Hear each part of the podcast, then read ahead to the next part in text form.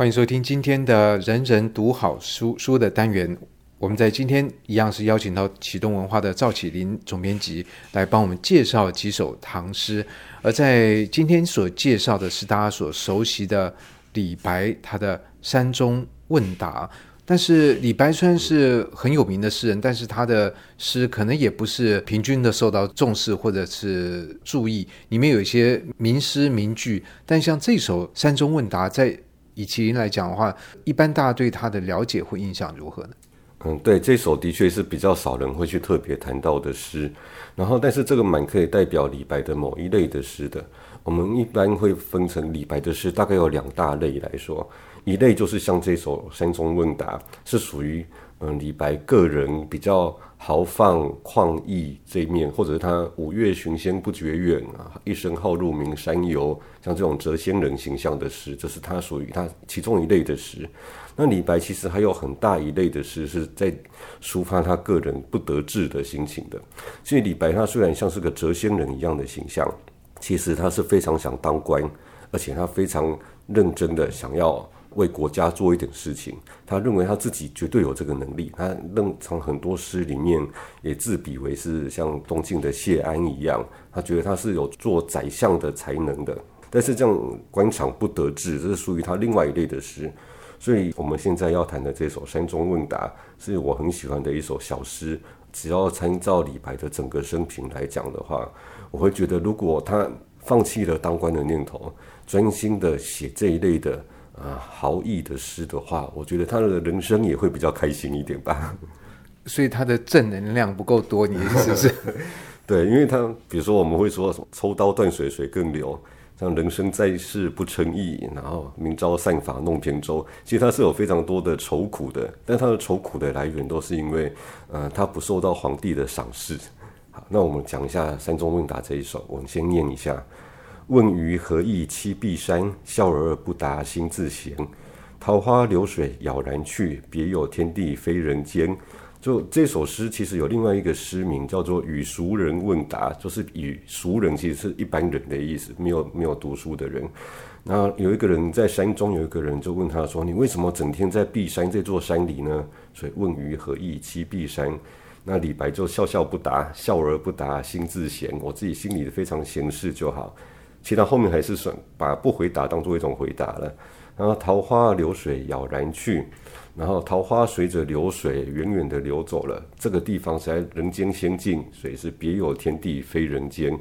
像我这几年都在编古典诗词相关的书，有就有朋友问我说，一直每天在读这些古典诗词，到底有什么乐趣？我马上第一个浮现的就是李白这首诗，笑而不答心自闲。因为这里真的是别有天地非人间。不过，呃，因为我们又知道说唐诗很爱用各种典故，大家就会想这首诗有没有又用了什么典故？那一般来说会说这首诗用了典故“桃花流水摇篮去”，这用的是陶渊明的《桃花源记》的典故。因为《桃花源记》可能大家念书的时候都念过嘛，就“缘溪行，忘路之远近”，后来才找到了一个桃花源。但我自己是觉得，因为如果连着他后面那句“非人间”来看的话，其实用的应该可能不是陶渊明这个典故了。陶渊明的桃花源，他还是人间，他不是非人间，他只是不知道外面的世界发生了什么事情而已。但桃花流水还有一个其实很有趣的故事。这个时候在《搜神记》或者《幽冥录》里面都有提到这个故事，就是刘成、阮肇上天台山，然后访遇到仙子的故事。我很快讲一下，就是刘成、阮肇这两个人呢，有一天到了山里迷路了，迷路了好几天，都快饿死了。突然看到一棵很大的桃树，然后上面结实累累，然后就去摘了桃子吃，终于才没饿死。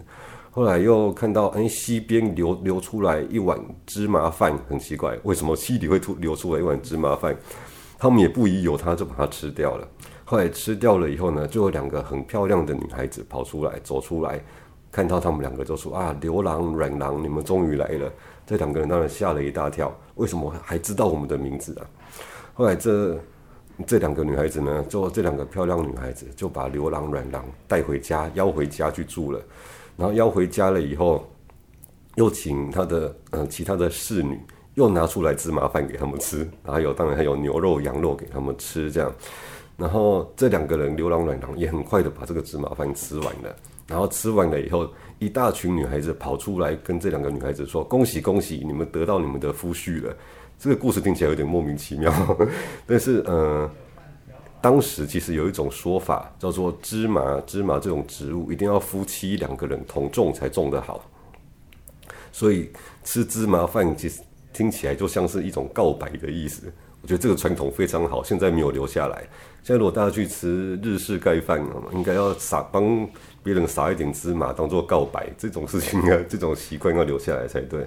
那可是这个牛郎软郎后来就在那边住下来了，然后一住半年，他们还是想回家了。然后这两个女孩子也留，他们留不住，只好放他们回家。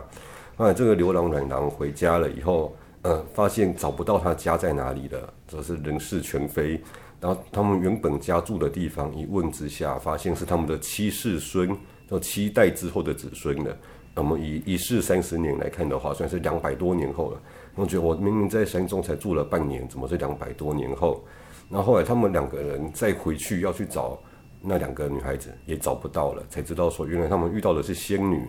所以这个桃花流水，像李白说“桃花流水遥然去”，然后后来。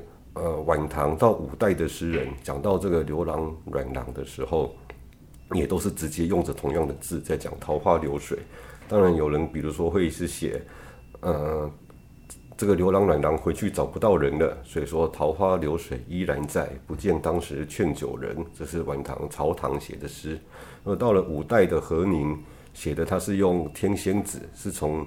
那两个仙女的角度来写，他也写说这两个仙女啊，揽烧金，拥钻玉，就是仙女该做的事，他们都不做了，然后每天只有看着流水桃花发呆，所以说流水桃花空断续。那我觉得我们回到李白这首诗的话，他的桃花流水杳然去，别有天地非人间。我们甚至可以这样来想象，他觉得这里其实是个仙境，而且在这里生活非常开心，而且在这里，呃，等于算是天上一日，人间一年。我觉得用这个角度来解释李白，我这首诗可能会更合适一点，而且更符合他每天在寻仙访道的这种形象。不过这就像麒麟刚刚说的，这是算是李白的一类诗，但他毕竟还是这个人在人间。他这边所提提到的这个碧山是在今天湖北那边。李白是在一个什么样的状况或者阶段，他写了这首诗呢？李白，我们大概再回顾一下他的生平好了。李白的生平以安史之乱为中介点，我们可以看一下他的前半段的生活，就是在江湖上各到处游荡，然后到处结交人。后来他因为一直很想当官，一直无法达办到，终于有一天透过他的一个朋友的介绍，然后唐玄宗就想说招他入宫，然后他招他入宫非常开心，他还写了一首诗说：“仰天大笑出门去，我辈岂是蓬蒿人。”你看招他入宫，他就这么开心了，到仰天大笑出门去了，就知道他其实是一直有心于仕途的。然后可是他入宫以后，他只是当个翰林供奉。就是，甚至连翰林学士都不是。翰林供奉的工作呢，就是唐玄宗心情好或者是需要的时候，叫他来写一首诗，开心一下，等于算是把他当成是一个呃排忧来看待了。那所以说，像我们很熟的《清平调》三首，呃，云想衣裳花想容，就是这个时候写出来的。短短的一年多的清平的翰林供奉生涯，后来。他就被赐金放还了。唐玄宗也知道他不是个做官的料。唐，然后李白在宫中也跟所有的人都处不好，他的个性就是这样，跟所有的人都处不好。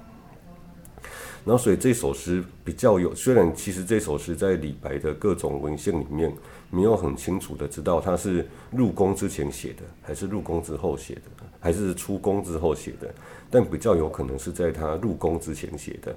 他还是有这种寻仙访道，而且心情非常闲适。因为在他呃被赐金放还之后，虽然还是有很多比较放逸豪放的诗，但是已经没有像这首诗这么的呃闲适、开心、悠闲的心境了。嗯，等于说他经过这个权力的撩拨之后，其实那个心境还是有所不同。然后即使在看待这个闲事，好像都还是有一种就是说，呃，我还是要进到这个红尘里面。不过从这个来看，你自己觉得李白到底是不是自我感觉太良好呢？因为他显然自我认定，觉得可以做出一番事业。那你说？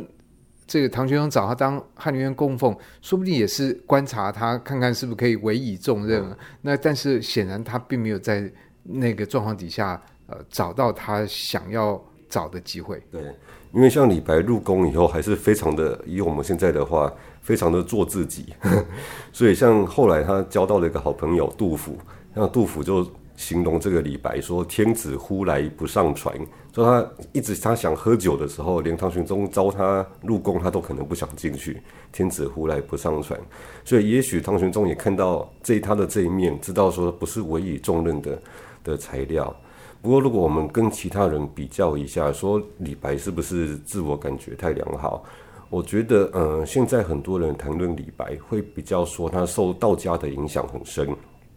所以才会每天在寻仙访道，但其实李白他的很多诗里面也可以看得出来，他同时受儒家的影响也非常深，所以他才会，嗯、儒家里面有一个很重要的观念叫做进士退隐，所以如果你受到君王的赏识的话，你就认真的当官叫出仕，然后如果你不受重用，你就退隐。其实李白的人生一直也一样游荡在这两极之间，到底是要当官呢，还是退隐呢？当个隐士好呢？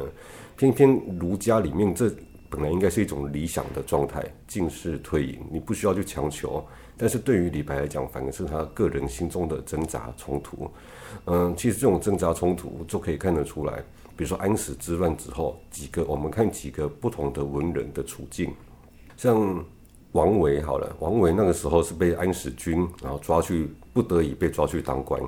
然后后来他还写的诗，然后来讲表明说，其实自己无意在嗯、求取这些荣华富贵，即使安史君给他再多荣，不得已就对了。对对对，所以他才写诗说：“百官何日在朝天？我们何时再可以见到天子呢？唐朝的天子。”然后像杜甫那时候只是一个超级小的小官，本来是个军曹。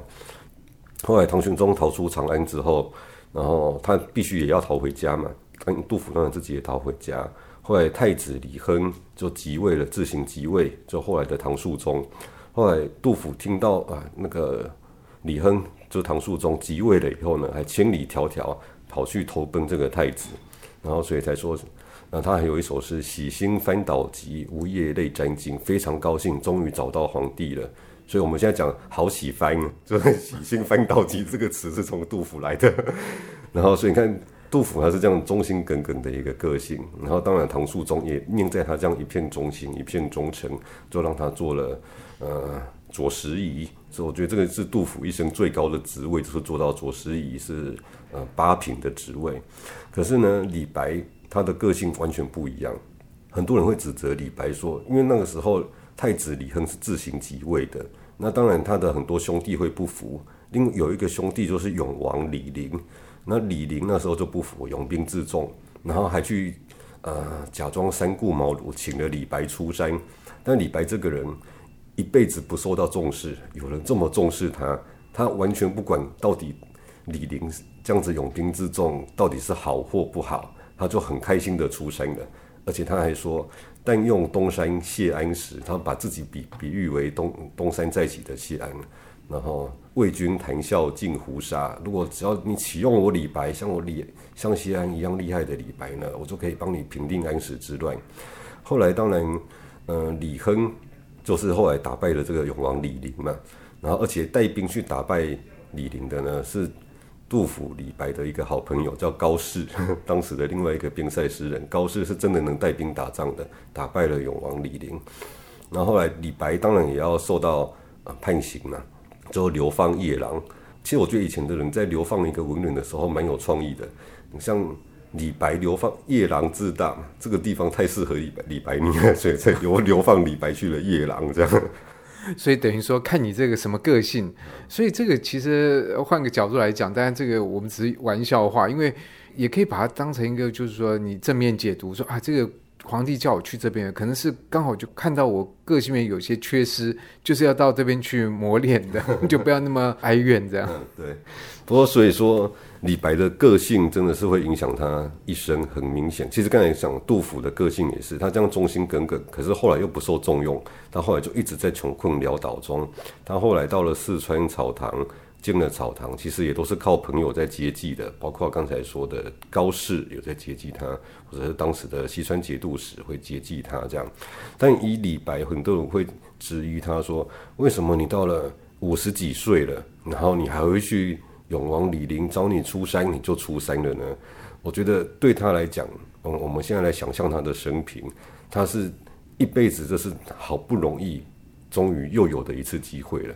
四十一岁才受，才被唐玄宗召入宫，翰林供奉。他那时候已经名满天下，然后又过了这样十年十多年的时间，然后一直都没有受到重视。他会认为这是他完成他人生心愿的最好的方式了，所以我才会很喜欢我们说的《山中问答》这一首诗，是觉得李白他只要放弃了那一块。因为他真认清自己真的不是当官的人，当官的个性的话，他好好的写这一类的诗，我觉得我们那个历史上一定会留下更多的好诗，而且李白的人生应该也会更开心一点才是。不过这个历史不能倒流，因为有时候说不定他少了那一块。呃，我们也会损失掉一些诗，所以这个得失之间很难讲。我们只能说从一个爱诗人的这个角度来想这些可能性，然后来读这些诗，然后呃受这个诗中的所启发，然后甚至有一些呃其他情绪。我觉得这个大概就读诗的乐趣吧。嗯，是，所以这个我们当然不能重新来替他活一次他的人生。当然，他的后来很多哀怨愁苦的诗，然后其实对我们来讲一样重要。是，就像嘉恒说的。嗯对，所以其实呃，在这样的悠游的这个失踪的世界，我就自然就会带来很多的乐趣。那今天的单元很谢谢麒麟帮我们分享这首李白的《山中问答》。